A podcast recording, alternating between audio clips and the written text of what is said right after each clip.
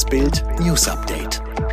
Es ist Samstag, der 1. Mai, und das sind die Bild Topmeldungen.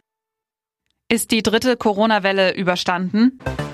Pokaldrama rettet Kofeld den Job. Gutachter werfen Maradonas Ärzteteam Versäumnisse vor. Die Bundesnotbremse hat das Leben in Deutschland weitestgehend eingefroren. Doch nun scheint sich eine Trendwende abzuzeichnen. Die aktuellen Daten aus dem Lagebericht des Robert Koch Instituts sprechen für sich. Die Zahl der binnen sieben Tagen gemeldeten Neuinfektionen pro 100.000 Einwohner lag, stand gestern, bundesweit bei 153,4. Das ist der niedrigste Wert seit Mitte April. RKI-Chef Lothar Wieler sieht in der Entwicklung kein Anzeichen einer Trendwende.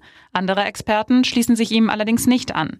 Physikerin Viola Priesemann vom Max-Planck-Institut für Dynamik und Selbstorganisation erklärte bei der Anhörung im parlamentarischen Begleitgremium Covid-19-Pandemie des Bundestages, die Inzidenzen von deutlich unter 50 seien wahrscheinlich in den nächsten Wochen zu erreichen. Grund dafür sei vor allem der Impffortschritt. Der Virologe und Epidemiologe Klaus Stör hatte diese positive Entwicklung schon vor gut zehn Tagen in Bild vorausgesagt und einen baldigen Rückgang der Zahlen prognostiziert. Ich sehe hier keine Tendenz nach oben oder einen Grund für die Annahme, dass sich die Lage wieder verschärft.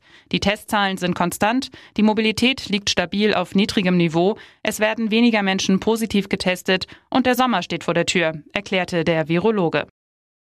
Pokaldrama in Bremen. Leipzig gewinnt in der Verlängerung, tritt am 13. Mai im Finale in Berlin an. 2 zu 1 Sieg bei Werder.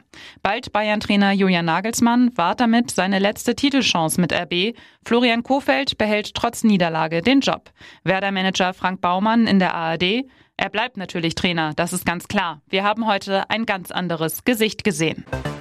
Auf die Verbraucher kommen ab heute einige Veränderungen zu. Beispielsweise bekommen Familien in diesem Monat einen Corona-Kinderbonus von 150 Euro.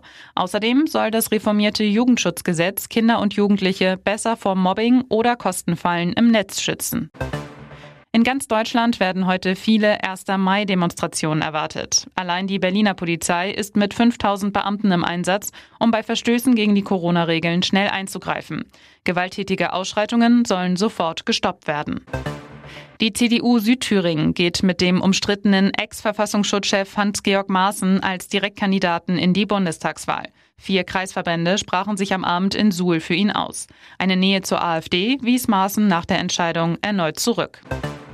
Fünf Monate nach dem Tod von Diego Maradona haben Gutachter seinem Ärzteteam schwere Versäumnisse vorgeworfen. Die Behandlung der argentinischen Fußballlegende nach seiner Gehirn-OP sei mangelhaft und leichtsinnig gewesen, hieß es. Gegen drei Ärzte und mehrere Pfleger wird wegen fahrlässiger Tötung ermittelt.